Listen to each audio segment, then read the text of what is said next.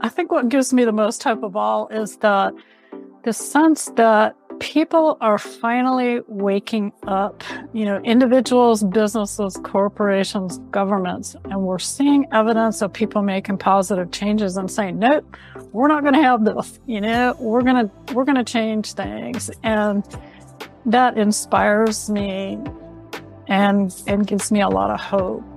Hello, and welcome to the Conspiracy of Goodness podcast, where you'll hear conversations that generate one aha moment after another there is an enormous wave of goodness and progress well underway in the world that almost no one knows enough about yet. So it's so hidden by the negative noise in our media that I'm calling that wave a conspiracy of goodness. Yes, it is still an amazing world. And on this podcast, we'll introduce you to the people making it that way. If you are tuning out the negative news more and more these days, this podcast can be your touchstone, the place where you get some connection to progress and remarkable inspiration, and you'll learn about countless ingenious people who are improving our shared futures right now. We have to know about the good news so that we can think better and have better ideas ourselves in our circles at work and in our family. So thank you for joining us at the Conspiracy of Goodness podcast. Today's guest is Liz McKenzie. She's an award winning filmmaker, writer, editor, and an expert on giving others access to the wonder and joy in nature all around us. And I do mean all around us. What we've forgotten to listen to, what we are stepping over half the time. We don't have to take a vacation to some far off wild place to experience the awe from which we've come. Liz McKenzie's vision her eye for sharing the extraordinary is just lovely. Her films and articles focus on nature and science and traditional ecology knowledge in Alaska. And gosh, you know, her work has taken her all over the world. She's passionate about telling unique stories about the natural world and a recent documentary that she's done called The Singing Planet. Oh, it turned me upside down. I literally can't walk outside without a big smile appearing on my face because I'm noticing so much more right there to bring me joy. So, Liz, thank you for joining us on the podcast. You're all over the place. You've worked from the Arctic to Tasmania, and you've been on the fishing boats of Alaska in the salmon streams with brown bears. This is, I feel like it's a little miracle that you're joining us all wherever we are. Thank you. Thank you so much for having me here, Linda. And I, I, have to say, I'm a huge fan of, of the work that you're doing and all the good that you're doing in the world. So for me, it's a, it's a real treat and honor to be here. Well, okay. So let's dive right in so we can share uh, some of this wonder that I'm smiling so broadly about. Just be honest. Liz and I have spent some time together kind of imagining what was possible from this interview because she's she's involved in so many things. We wanted to squeeze all that we could into this hour together. And i'm just going to start right out with a with an observation about this beautiful documentary called the singing planet.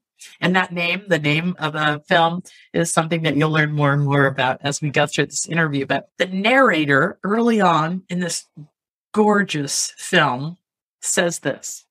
He says it's as if we've lost the ability to hear our greatest philosophers, our greatest teachers, scientists, and wisdom bearers. They know what he's referring to is this, this voice of the earth concept. So turn us on to what's going on with this. And that's a good place for us to start. Well, the film follows two natural sounds recorders, Richard Nelson, who spoke those words in the beginning of the film, and Hank Lentfer, and it, it follows their recordings of natural sounds in Glacier Bay National Park. Bears and glaciers and whales and bees and, you know, everything in between, really focusing on listening to the natural world.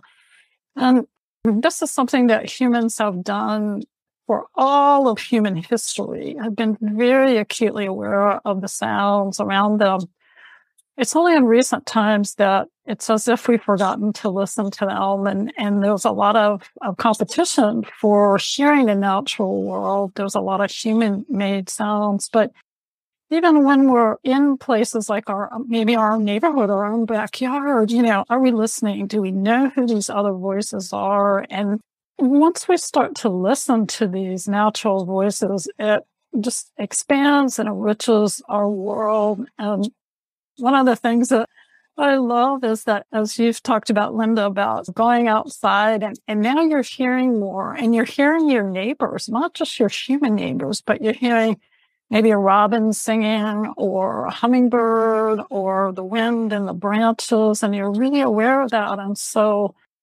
it just incredibly enriches our lives to be listening for these natural voices as, as well as all the other sounds that are out there. Well, I think it's a part of something that, that I came across. The person that introduced us thought that you would expand our way of thinking about the deficit of nature that we have in our lives.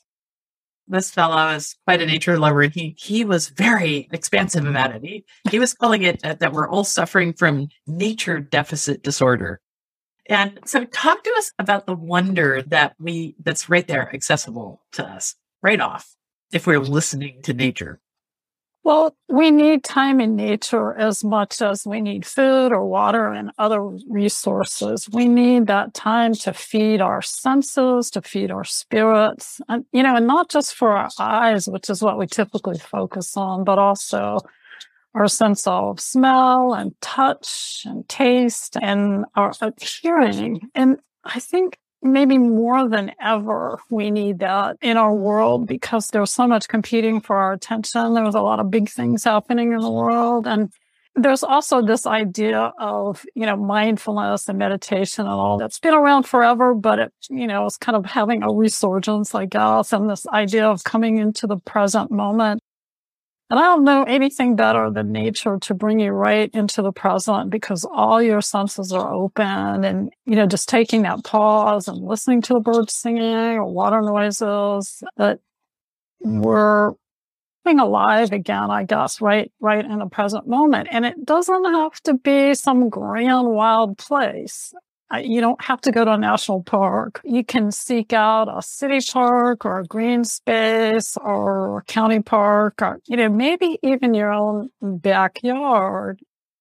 One of the things that I really like to talk to people about is, you know, how can you create some kind of a little nature oasis and experience for you wherever you live? And if you have a backyard, you can plant native species and you can attract all kinds of pollinators, and bees and butterflies and other beneficial insects and birds and squirrels and chipmunks and all of that. And I, I think of a, a film that I saw recently. It was called Wild in the Garden State.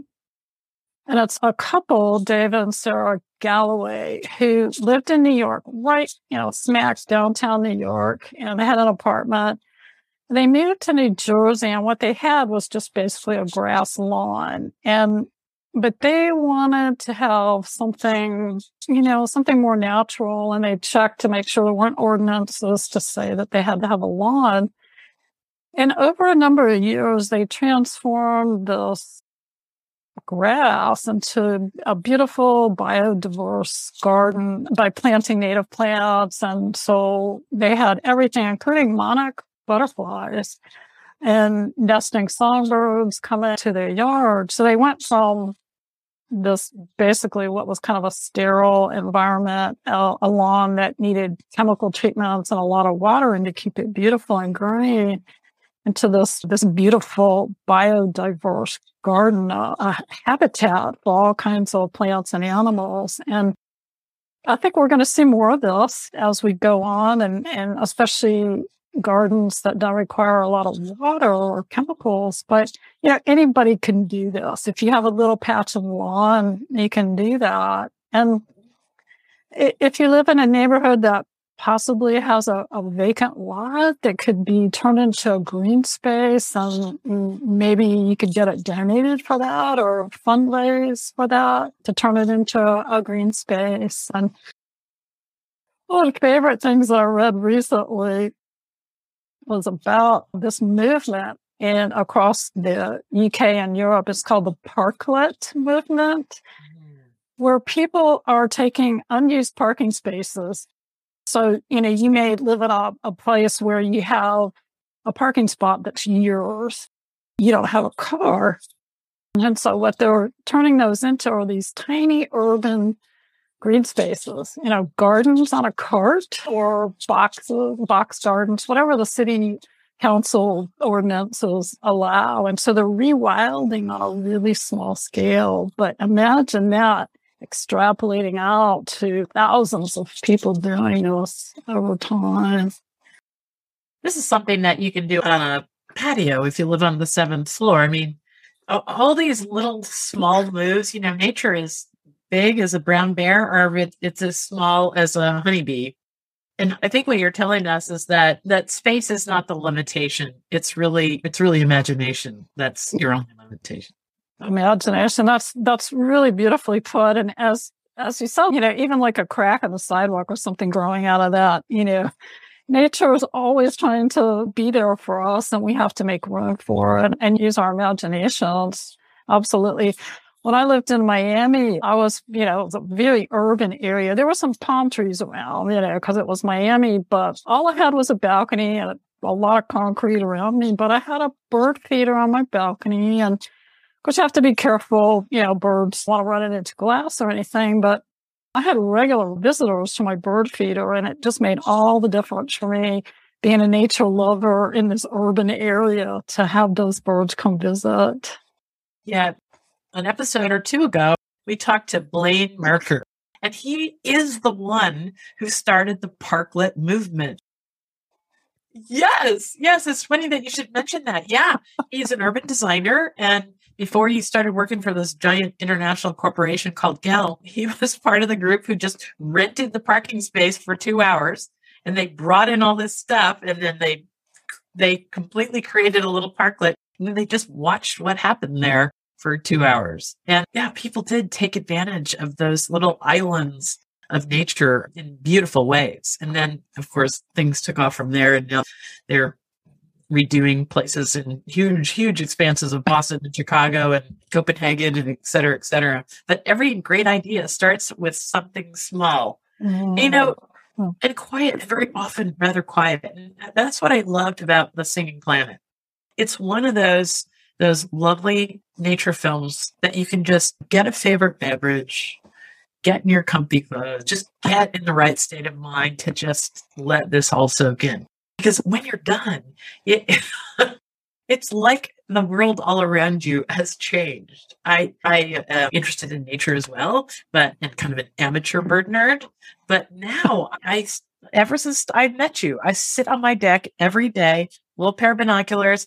And now I feel like I know personally the wren and a few particular grosbeaks that visit all the time. And there's one hummingbird that comes right up to me. As long as I don't think about reaching for my phone, she'll stay there. But the minute I do think about reaching for my phone, off she goes. That that's a funny thing that you talked to me about the other day. We might as well skip there since we're so close. Talk to us about what you've noticed in nature about our intentions, how animals seem to understand our intentions. Well, it's something that I have come across so many times as a filmmaker out in nature that I've come to believe that these animals can sense our intentions. So I'll, I'll tell you a couple of stories from filming. In The Singing Planet, there are two sibling bears that, that you'll see if you if you watch the film. And we arrived in a skiff. There were three of us, myself and and Nels, and, and there was a stream and there were two sibling bears, probably a couple of years old, that were feeding on the salmon. And we didn't want to come into the beach because we were afraid we'd scare the bears away. And so at one point, Hank puts out one of those plastic milk crates into the water, and I stand on that. My tripod's in the water. I'm trying to film the bears. And the bears walked off. They walked back up the beach and into the forest. So we got out and we walk walk along the stream. We're looking at all those salmon carcasses because you know there was a lot of salmon running. These are well-fed bears and they high grade like crazy. They eat the brains and the belly, and then they'll go on to the next the next fish. So we're just looking at all that and all the paw paw prints, and then the bears came back, fully aware that we were there, and they let us stay with them. Oh, at least an hour filming, and there was just a tiny little stream. It was low tide at this point, so the stream was small and very shallow. You know, they could have easily have crossed upstream. We're real close. But they let us stay with them and, and film them all this time. And, you know, I, I think that they kind of sensed our, our intention that we weren't going to do them harm.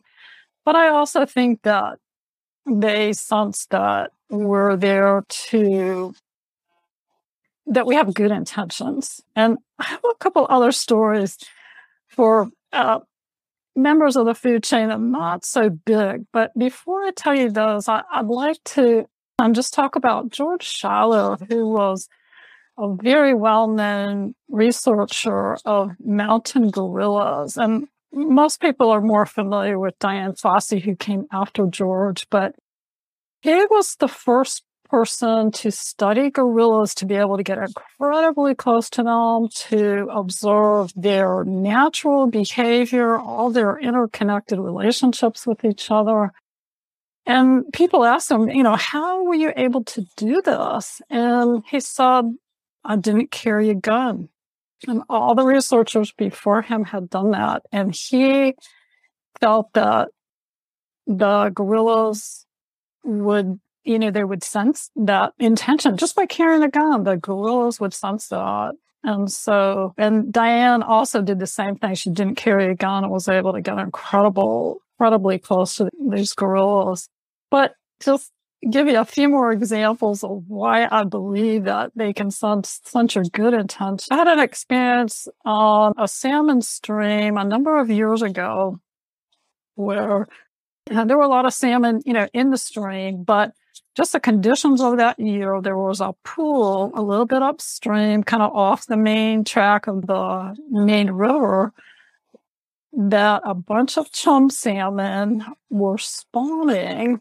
And I've never seen them there before. I've never seen them there since. It was just a fluke that Richard and I were even there in the first place and, and saw this. And so we decided to come back and film them. We brought, you know, GoPros and put the cameras in the water and we could see some of the behavior from above, but it wasn't until I went back and reviewed all the GoPro footage that this whole story was revealed where there's this kind of a courtship dance between these the male and the female salmon that that goes on hour after hour. It's beautiful. It's it's kind of a love story really with these salmon. And so I, when I was watching this footage, I thought, you know, I can't even believe we got this. It just felt like it was something that, that we shouldn't have been able to get, that the salmon, you know, would be afraid of those pros or our presence or something that, you know, how did we actually get this? And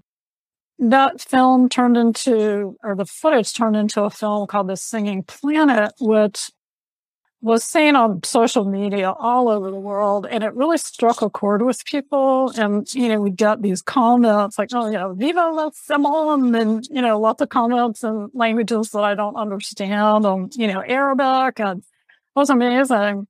And, you know, again, I, I really feel like it's this salmon, you know, they sense our good intention. And what I'm going to tell you one more because this is the most improbable of all.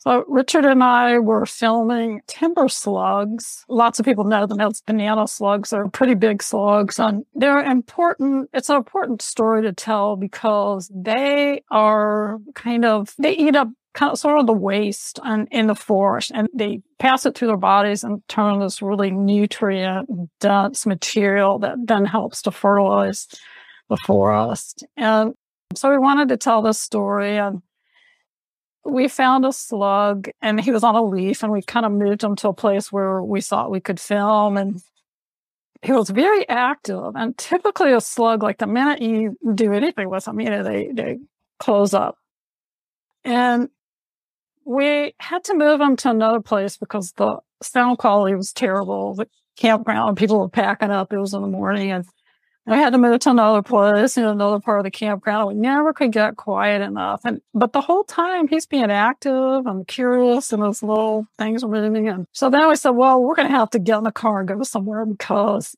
you know, this is not happening. We're not going to be able to record his narration. So we put him in a box, you know, with the lid was open and everything. And, and Richard's driving and, and I'm holding the box and I'm watching him as we're speeding down the road. And the slug crawls up just to the edge of the flap. And he's looking forward, like out the windshield. and it stayed that way for the entire drive. And then we got to a trailhead. We had to hike several miles in to find this quiet place that was a typical environment for him and put him on a rock. And he performed magnificently. He moved around and did everything that he would normally do about his life without, you know, somebody picking him up and moving him like five miles away from his home. And and when it was all over, there's even one point where Richard's reading his out of his book, The Island with Sand. He wrote a passage about these slugs and he's reading it to the slug. And the slug is looking at him while he's reading. You know, he's kind of reared up looking at the book. And we, we took him back when we were all finished and uh, got to the very spot where we found them. So no, no slugs were harmed in the filming of this film. But I say this because this was really unusual behavior for for slug, and it happened. And I, for me, it's just another example that these animals sense your good intentions. Yeah, this is probably a moment where if people just pause, even to think of moments that their time with their dog felt very cognizant, and then you keep reaching for animals that were less and less well known to you. There's some beautiful films right now. The, My Octopus Teacher is pretty darn interesting in that light. So we are mentioning a lot of things in this conversation, books and films and so forth. And I just want people to know that they all this will be in the show notes. My producer is taking really good notes and we'll make sure all the links that that Liz and I are referring to are there. So Liz, in this in this idea of animals sense our intention, I'm sure scuba divers have experienced this as well. I know I'm a deep, deep, deep swimming snorkeler, and I know I'll go down there and try and get a picture of this little blue fish for four hours, and he escapes me until I give up the camera, and then he'll just come look me straight in the face most of us have some kind of a, story that we can harken back to to know what you're talking about. One step further, though, is you offered, and I don't want to get spooky here folks, but is it a step further to think they can sense good intention? Just like really embrace it. There's plenty of, of stories in nature like that too, where, where they almost advocate for themselves in the process of interacting with us. Yeah, I really believe that just from my own experience, you know, that they sense our good intentions. And I've had times where I needed a, a, shot of a bear getting salmon on a particular stream that I was filming, and the bear shows up, grabs the salmon, and goes back in the woods. You know, like it was almost like you know, like I had rubbed a magic genie or something, and, and it happened. And I've seen that, you know, just happen over and over again. And I and I feel that you know, along this lines of learning to listen to the animals that that we need to learn to listen to their stories, the stories that they're telling us all the time. And as a filmmaker, I, I really feel like these animals are helping me to tell the stories in a much deeper way than even what I might have envisioned. Yeah. One of the things that I'd like you to comment on is this. There's a movement now. I wonder how you feel about it called slow birding. So if you've ever had even the slightest interest in birds, yeah, you may remember that, you know, it feels like a lot to just go clambering off into the woods following some bird sound with your giant binoculars around your neck and so forth and so on. Well, this slow birding movement is to just create moments when birds can come to you or you just simply listen for birds. And there's even a wonderful app on the Cornell Ornithology Department has created. I'll make sure that's in the show notes too for just listening and identifying birds. Talk to us about this listening to nature and birding by ear, or just the wonder of this whole concept of listening. Are there bird things we should know that we aren't even aware of? Like, what, I got to just, I just expand on that. You said that Richard once points out that birds fight their battles with songs. Yes, it, there's a beautiful quote from one of his books that says, The great wisdom of birds is that they fight their battles with songs. And you may know that in the spring, when the mating season is happening, at, at least for us here in, in North America, the way the birds are declaring their territory to other birds and also attracting mates is by singing. And it's really interesting. We have Russia's beautiful, incredible, ethereal songs of thrush, and we're lucky to have three different varieties of thrushes here, three different species. And the Swainson's thrushes will not only, you know, one bird will sing on one tree and then you'll hear another one in response and maybe a third one over here, but they will actually change the octave of their song between these birds. It's the same song, but it's a different octave. And, you know, it's, it's just amazing. But learning to hear the voices and knowing who's making the voices or making the sounds, who's talking to you is a pretty wonderful thing because even if you can't see the birds, and often you can't, you might be lucky to see the birds but if you hear the voice, then you know who's saying hello to you. And that's a really wonderful thing. And it, it goes again to knowing who your neighbors are, you know, not just the human ones. That's such a lovely concept too. In our time, in our times, it's easy to feel lonely.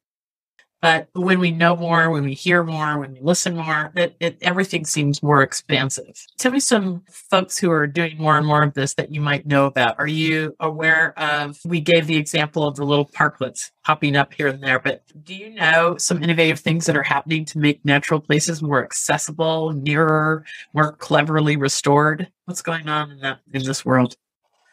Well, one of the, one of the things that, and you know, we had talked about partnerships at one time, like interesting partnerships. And one of the things that came to mind is not partnerships between people, but partnerships between humans and animals. And I'm thinking especially of beavers who throughout throughout history, you know, we think of them as nature's engineers because they build dams which create ponds, create wetlands, and create amazing spaces for all kinds of plants and animals, but they have also been viewed as something to get rid of a pest because they're building these dams, not where we want them. And, but there's been this sort of a movement to embrace beavers again. And I've heard the term beaver believers, where people are actually reintroducing beavers because of this work that they do. And it's interesting. I just read an article about a young rancher in Nevada whose father had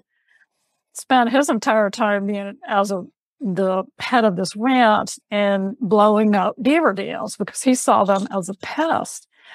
But with all the issues with water in the West, either not enough water or too much water at once. This young rancher has embraced beavers, and he said that in times of drought, the ponds that the beavers have created with their dams help to keep his cattle watered, you know, in times of drought. And when there are times when there's just all this water that's coming at once, instead of just sort of flooding or making like a river in one part, because the beavers have created these dams, the water spreads out over the land and some of it's actually able to soak into the land versus just, you know, rushing forward and, and causing destruction. And so I just, I love this partnership between a human and these very hardworking beavers. You know, that expression, eager as a beaver. If you've ever seen beavers working, they are the most industrious animals on the planet and you know and they're working to help not only create their own environment that is for them, but they're also creating a healthy environment for us. There's so much going on in the way in that way. If people want to look up a term and see some great stories, the new term, it's probably not that new, but it's newly rising through the zeitgeist is called rewilding. Mm. There's an amazing TED talk about rewilding. It was done a few years ago, but it was found that Yellowstone, that wolves changed the course of rivers in Yellowstone because of their impact on the environment in a positive way. Things were going way wrong when the predators were removed and no one knew how to fix it. But then when they restored the keystone species, everything returned to something that was better than anyone could imagine. So as far as giving people hope, I think that th- this is a direction that you're pointing to and countless others as well. So how about we take a break and when we come back, we'll talk more about the wonder of nature and our singing planet. Hi, I'm Dr. Linda Ulrich, founder of the Goodness Exchange and host of the Conspiracy of Goodness podcast. And I want to share something wonderful with you today. So, you know how the constant negativity in the news and social media seems to be at some sort of boiling point right now? It's relentless. It can feel like all the joy and potential is being drained out of our future. Well, it doesn't have to be that way. My team and I at the Goodness Exchange are making certain that optimistic people have instant access to positive news. There are newsworthy stories out there about astounding solutions to some of the world's biggest problems, about wonders and leaps in human potential. It's not a lack of good news, it's a lack of awareness. So, if you want to try living with more joy and way less fear, it's really simple. First, head over to goodness-exchange.com where you can balance your media diet and feed your curiosity about a world with real life stories celebrating people solving the world's greatest problems. And second, you can become a Goodness Exchange member. And for just $2 a month, you can help us keep this site ad free. And what you're going to get is high quality carefully curated stories all about the good that's happening in our world, and all of it sent directly to your inbox or via our beautiful app. In the face of all the negative noise and often discouraging things that happen in our personal lives, you'll be the one who can stay on your feet.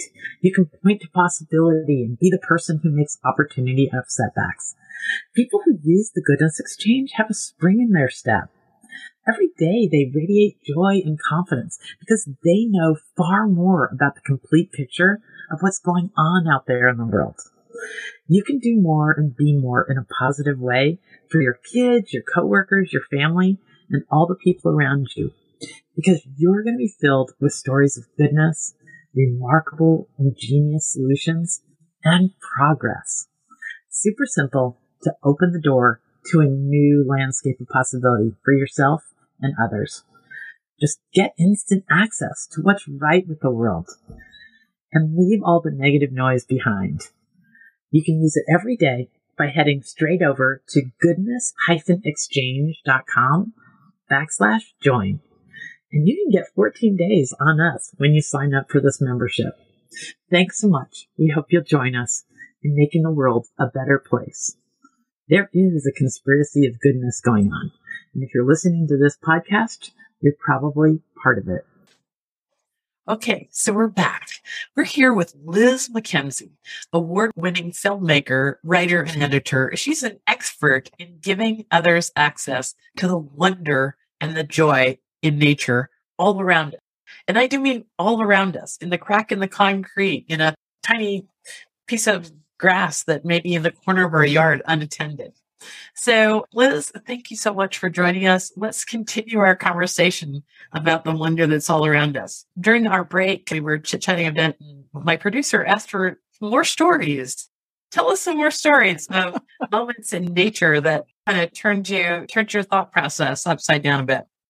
Oh gosh, there, there's Every time I go out, there's something that changes my thought processes, honestly. But I just a couple of things that came to mind. I was filming a dragonfly on the edge of a salmon stream and feeling so lucky that I actually, you know, found this dragonfly and could get close enough to it and didn't fly away or anything. And and it's fluttering its wings. It was beautiful. And, and as I'm filming, so I'm, I'm on a bank so that goes down to the stream and I can't really see below the bank.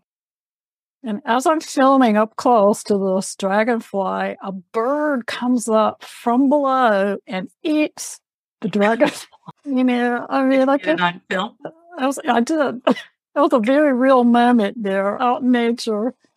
Um, very real moment. The other thing that comes to mind, and, and it's maybe might seem like a really small thing, but to me, it kind of changed my whole world I was out in my early days of living in Alaska. I was out with a birding expert who had come to town to give a little workshop on birds. And we're out in this kind of woodsy area. We're all with our binoculars and he's listening. You know, he can hear the birds. I could hear something. I don't know who was making the noise, but of course he knew what everything was. And so he could point out where these birds were. And it was a little bit of a cool morning. And but the birds were singing. It was in the spring, and we found, and I, I, don't remember what kind of bird it was, but I could finally see him in my binoculars. And as he was singing, I could see his the throat moving. I could see the chest. I could see the heart pumping of this little bird, and hearing this incredible song, and actually seeing the mouth open and close as he was singing.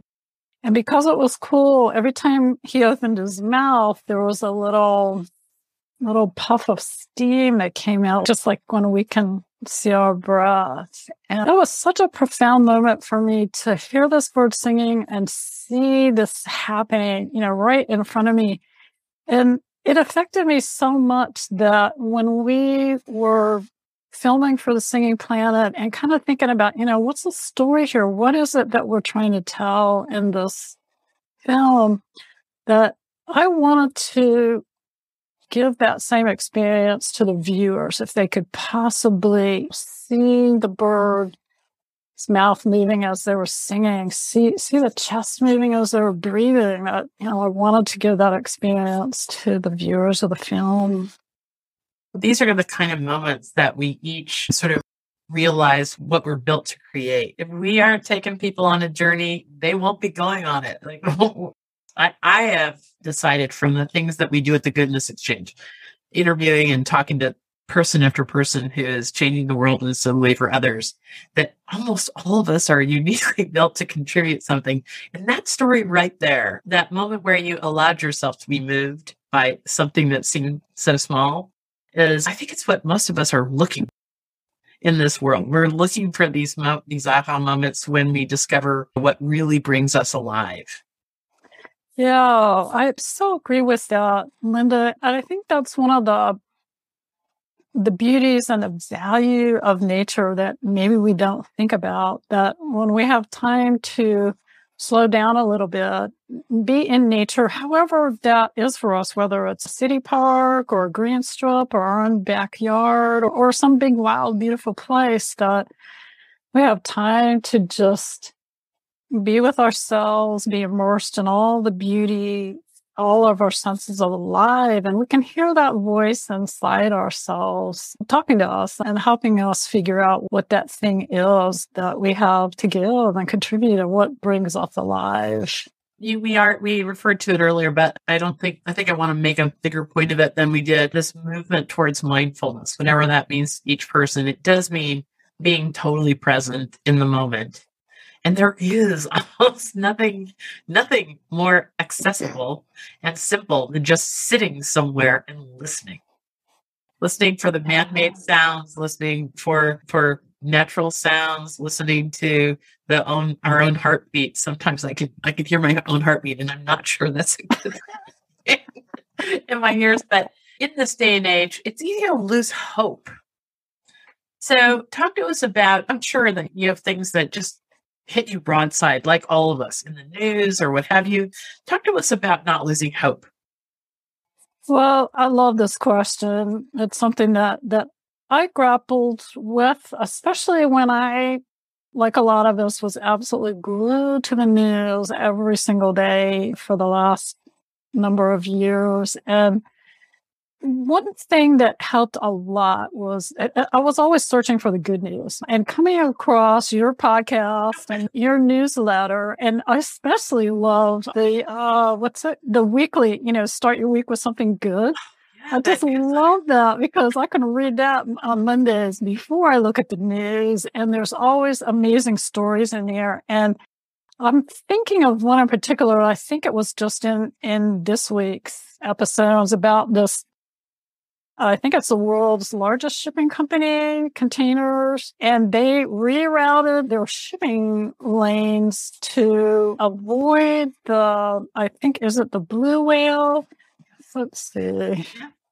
Yeah, and other cetaceans, other whales and porpoises and all that. They made an intentional decision to put those animals first. And that gives me hope when I see a big company like that making a real impact in another species, in the life of another species. That I just, I love that. And it gives me hope. And there's stories like that, big stories and little stories all the time. But as you point out in your podcast, you know, we're bombarded with those big stories. And because we're all just sucked into that, there's this algorithm that keeps those stories at the forefront. And, you know, we really have to look for these other stories, but they're there. And now when I read the news, thanks to you, I get the headlines, you know, I want to stay informed, but I'll quickly start scrolling down to see, okay, where are the positive stories? Where are the stories that people are making a difference. They've done innovative things, not just for the natural world, but for the human part of our, our community as well. And that keeps me positive. I will I will tell you that things have changed. There is a giant wave. When I started the Goodness Exchange in 2013, we figured out we had to look through about three or four hundred pieces of awful news to find one or two good ones to put in that Monday newsletter. For people who might be interested, if you go to the Goodness Exchange, goodness-exchange.com, you can sign up for our Monday newsletter. And that's what Liz is referring to. It is extraordinary. It is. It's just, it, even though it's my team that's producing it almost every week, I'm moved to send them some note about this week's letter. I'll tell you uh, what I ask people these days is as we all try and pull the plug on our negative news consumption, what you're saying, like our eyes being constantly drawn to the doom and gloom. As we do that, we can't just tune it all out because where would our source for goodness and positive and signs of progress be? So if you're doing that, if you're trying to extract yourself from the doom and gloom news cycle. There are places like the Goodness Exchange where you can make sure you got an influx of goodness and progress. And I think it's what you just said. It's when you when that bad story does hit you and take you want to take you off your feet, you can stand your ground because a more expanded version of reality that includes companies doing the right thing. More and more of them are popping up every day. Well, absolutely. And I, I really my I think what gives me the most hope of all is that the sense that people are finally waking up individuals, businesses, corporations, governments, and we're seeing evidence of people making positive changes and saying, nope, we're not going to have the, we're going to, we're going to change things. And that inspires me and gives me a lot of hope. Yeah. And it's happening in the natural world. People are waking up to what we can each contribute to the thriving of the natural world. Absolutely. And, you know, we had at one point in all our conversations, we had talked about this idea of, of I think it's called greenwashing. Yes. Okay. Let's, yeah, because I would imagine there is a cynical person or two who's hearing us go on and on about the magic of big corporations finally getting a clue. And that that's not always true. And there is a great, a great problem in this world called greenwashing. Do you want me to show people how we stumbled upon it, you and I? Yeah. I've got it right here. Yeah, so I was just chatting and doing a pre-call chat with Liz, and I had the I had a very very important scientific magazine. I'm not going to throw them under the bus because I think they do great work, but I had this, this scientific natural history kind of a magazine here, and I said, take this for example. There's an article all about healthy forests for a healthier you, and then I, I thought I was reading an article about healthy forests, and then it says how paper connects the world to nature. And when I look, it looks like an article, but really it's three page advertisement for paper packaging. Yeah. Arg. this so yeah. talk to me about what you think about greenwashing and what kind of salmon are we supposed to eat anyway and uh, all these important like we need some tools in our toolbox here well, I actually had to look up greenwashing to see, you know, I want to make sure that that I understood what it was, and I there were definitions, especially by you know reputable business sites, and there was, there was one Business News Daily says that greenwashing is when a company purports to be environmentally conscious for marketing purposes, but actually isn't making any notable sustainability efforts. And I thought about, well, what, you know, why is this happening? And because people care so deeply about the environment, they're affected by climate change, and they want to know that their money and their votes are helping the environment versus hurting or, or adding to the climate situation. And companies want to capitalize on that deep concern by their customers or shareholders. And I think I would say buyer beware. And I think the people coming up in the next generations that are younger than I am are, you know, they're pretty savvy and they want to make a difference in the world. And, and what I would like to see is a fundamental shift in how we as individuals, businesses, governments view everything in our world, you know, not just humans, but the other than human members of our global community not just as a resource for our benefit or, or for profit, but as an integral connected part of our living community. And I would say, if we consider all of it as part of our family. And so the stories that I think of for corporations that are doing some really interesting thing. There was the one for the container line that altered their shipping routes for the blue whales, you know, putting the whales first. Just recently in the news, the owners of Patagonia, it's valued at $3 million. And they, billion, yes, yeah. yes, and they three billion, and they designed a trust, uh, a nonprofit organization that the profits of which are something like $100 million a year. And that's going to be directly devoted to combating climate change and um, protect undeveloped countries in the world. You know, and that these are, this is like the opposite of, of greenwashing. And I recently saw another fantastic documentary by the National Geographic, and it, it, actually came out in, in 2016 or 2017, but it's called Into the Canyon. And it follows a National Geographic photographer, and I think the other one's a, a writer for National Geographic. And they decide they're going to hike the entire Grand Canyon to highlight, you know, what's happening with the canyon and the beauty of it. And they're down in the canyon. Which now there's no trails or anything. It's a really arduous undertaking. But at one point, they come up to the rim of the canyon because there's going to be a meeting with the Navajo Nation Council about this proposed project called the Escalade Project by developers who wanted to build a huge complex on the rim of the Grand Canyon on Navajo land and a tramway that would take people down into the canyon. And they estimated it would take about 10,000 people down into the canyon at the confluence of the Colorado River and the Little Colorado River. And this is a beautiful area where the Little Colorado River is actually the water's a blue color because of sediments that are being washed out in, in the water.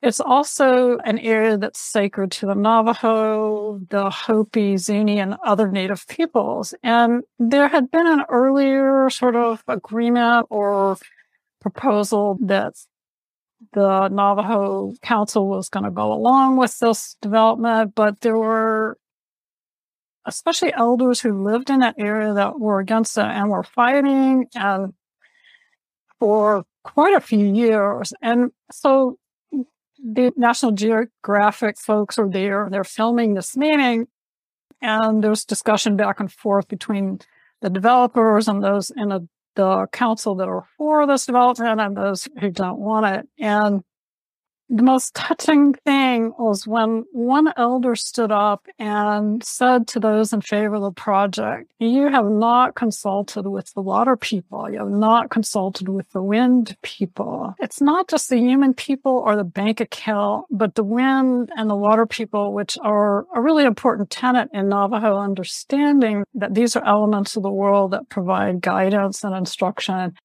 these other than human elements. And that's a very different viewpoint than what the developers were coming, where they were coming from.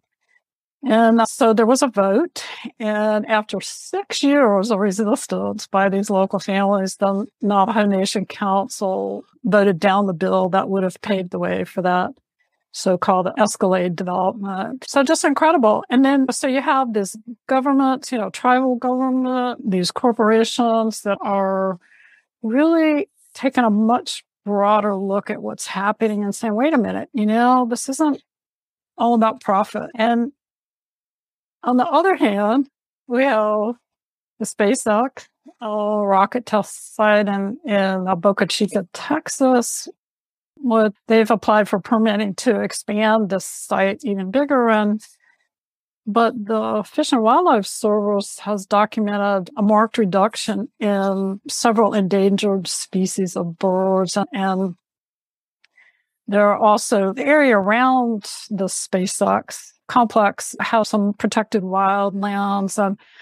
so it's not just the birds, but the, it's sensitive habitat for lots of other wildlife. And, uh, and so this, this expansion is in question, whether they're going to be able to get the permit or not. And, and I think my question is, if we look at these proposals, look at any sort of project that we're going to undertake and take a viewpoint where we're listening to these other voices, not just the human ones, but the other than human voices. And is it worth losing a species or contributing to their loss or decline to test the SpaceX rockets? That's, to me, that's really the essential question. And I'm not at all against space exploration. I'm so excited about the James Webb telescope and all that.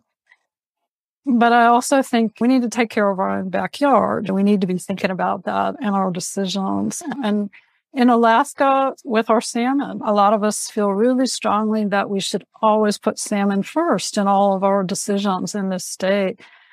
They're a, a keystone species. You know, not only do they feed people, but they feed over a hundred species of other animals and even the forest along the streams. It's been documented that the salmon, the trees growing along salmon streams are actually bigger than ones that are not along salmon streams. It supports the fishermen and their families, the processors, the people who transport this food all over the world. And those of us who live here, we depend on that food for our life and our, and our ways of life. And so then there's the Pebble Mine, which is at the headwaters of Bristol Bay and is a proposed mine. There's deposits of gold and copper. And of course, we need minerals, you know, but this is the largest sockeye salmon fishery in the world. And the EPA has said that, that the deposits from the Pebble Mine would result in unacceptable loss of salmon habitat right there where the mine would be and also downstream out into Bristol Bay. And now I, I think about, well, okay, so you mine the copper and gold, and once they're gone, they're gone forever. But we have this renewable economic powerhouse of salmon that are they're going to keep coming back and coming back as long as we take care of that habitat they will keep coming back and so that's that's the choice that that we're looking at and if we consider the whole big picture, you know, what's what's the right decision? I know what it is for me. Well, I love this. I love this. Are we listening to the wind and the rocks? That is just, I don't think that's a stretch. I don't think I even need to use my imagination on that. Just a, it's a focal, it's a focusing phrase that takes into account everything that you've mentioned that we have to consider before we uh, literally crash something that can never be restored. So, okay. So Tell me about a few more questions about your view of what's possible. Do you, how about a peak moment? Do you remember a peak moment when everything seemed to shift for you? I know you told us a, a number of stories, a moment when something fundamentally changed and caused you to change a direction that you were headed. Yeah, gosh, you know, I think for like a lot of us, we have a lot of a lot of moments like that.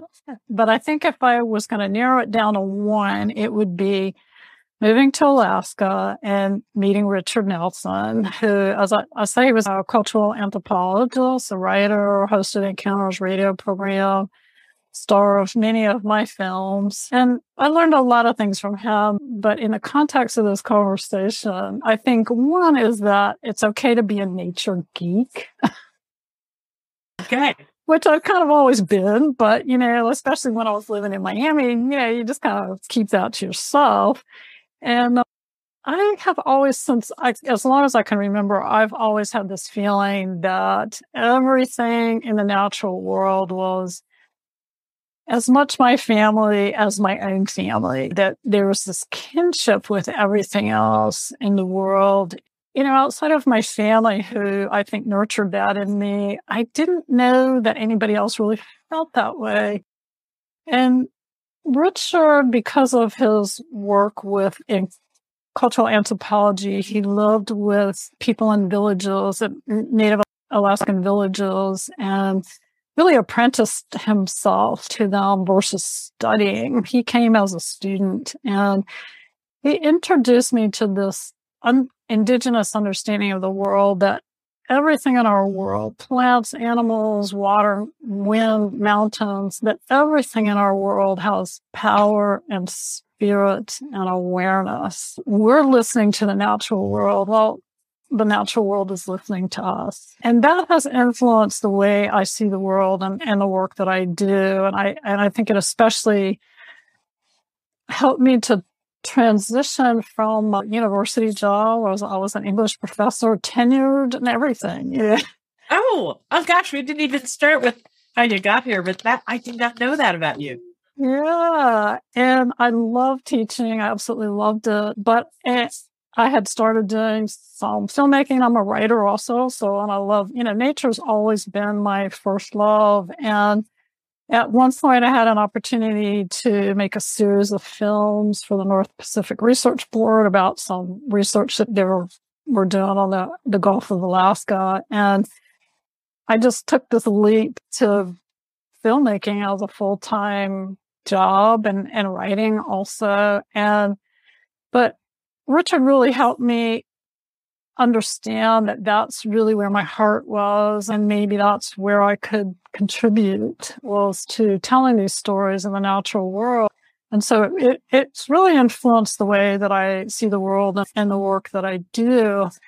And this idea of, you know, nature having power and spirit and awareness, you know, it's been really interesting because I've seen that so much in, in my work as a filmmaker on the way the animals seem to respond to my being there and the work that I'm doing. And even fish. Um, I spent a lot of time with these beautiful little Arctic cod for another project I was working on for some research up in the Arctic and hundreds of hours along salmon streams with spawning salmon and salmon laying eggs and all that and dying. And what I came away with is that it changes the way you your relationship with another species, you know, and it and it reinforces the idea that we all belong to each other, all of us, you know, and there's a kinship that we all share. So of course, we need to take care of all the parts of our family that is lovely. That's a beautiful thought to to close on. What needs to happen to be able to take your work to the next level that, of impact and so forth? What's going on next, Liz? Well, thank you for asking that. Well, I am continuing my work that that hopefully is showing all these amazing animals and plants where they live and revealing their stories and you know with the hope of opening hearts and minds and, and ears and eyes so that people see that, see them as something, not just food or resource to be extracted or something to watch on TV or, or even to go out and enjoy ourselves. That, but as fundamentally important to our well-being and the well-being of the planet. And to continue that work is always having that financial support to do that. And so, you know, honestly, uh, an angel that would help me with that, that support would be fantastic. And another, another thing that I would love to team up with businesses and corporations and governments and politicians that truly want to shift their approach to the environment. And not the greenwashing, but the ones who really want to make a difference and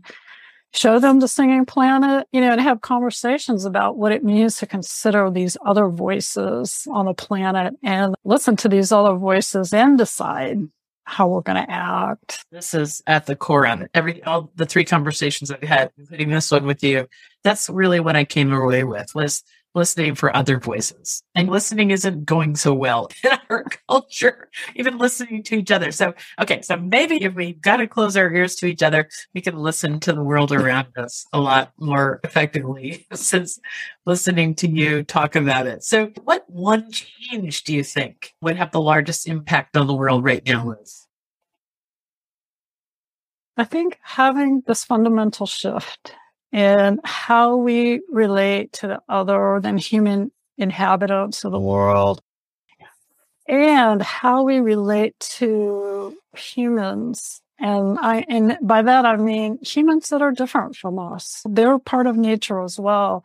But how we relate to all the inhabitants of the world, you know, if we consider all of nature, rocks, birds, rivers, bears, and humans as our family, our kin, then how then do we behave? And I'm thinking of the endangered birds at that SpaceX site.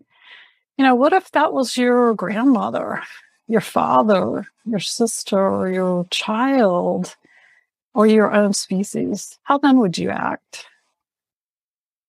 This is the question. It's just an expansive, more, it's a way more expansive, potential filled future for us if we zoom out and then we can zoom into whether we want the project. But zooming out and zooming in is definitely in short supply. And, you know, I would thank you for advocating for this exact mode of considering all our options over and over again. How can people connect with your work, Liz? Well, there's uh, several websites that feature my work. For the Singing Planet, if you go to thewildchorus.org, there's all kinds of information about the film, how you can watch the film and information about some of the critters that you'll see in the film and also about the, the people who are in the film.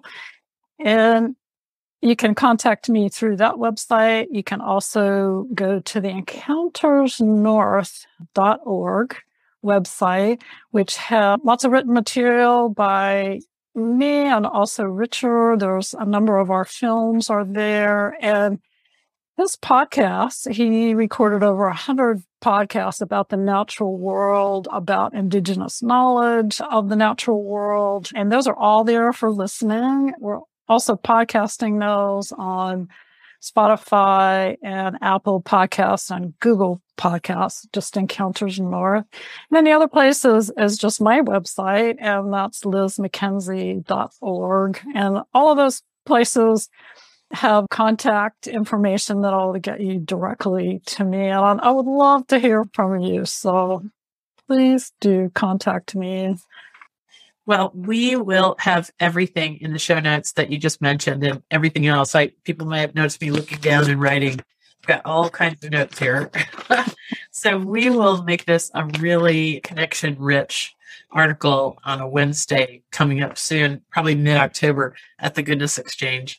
And join us there for more, all kinds of the hope and wonder that Liz and I are talking about. we interview the most amazing people who are changing the world in extraordinary ways. And remember to, to support all kinds of causes that you might come across, like Liz was mentioning. You know, get interested in what people are doing around you or halfway across the world because you can, your voice can make a difference. I think that's that's one of the things that Liz brought home to me in other conversations was that all of our interests count. and that we can be counted and it makes a difference in preserving what we've got now and enhancing things for the future.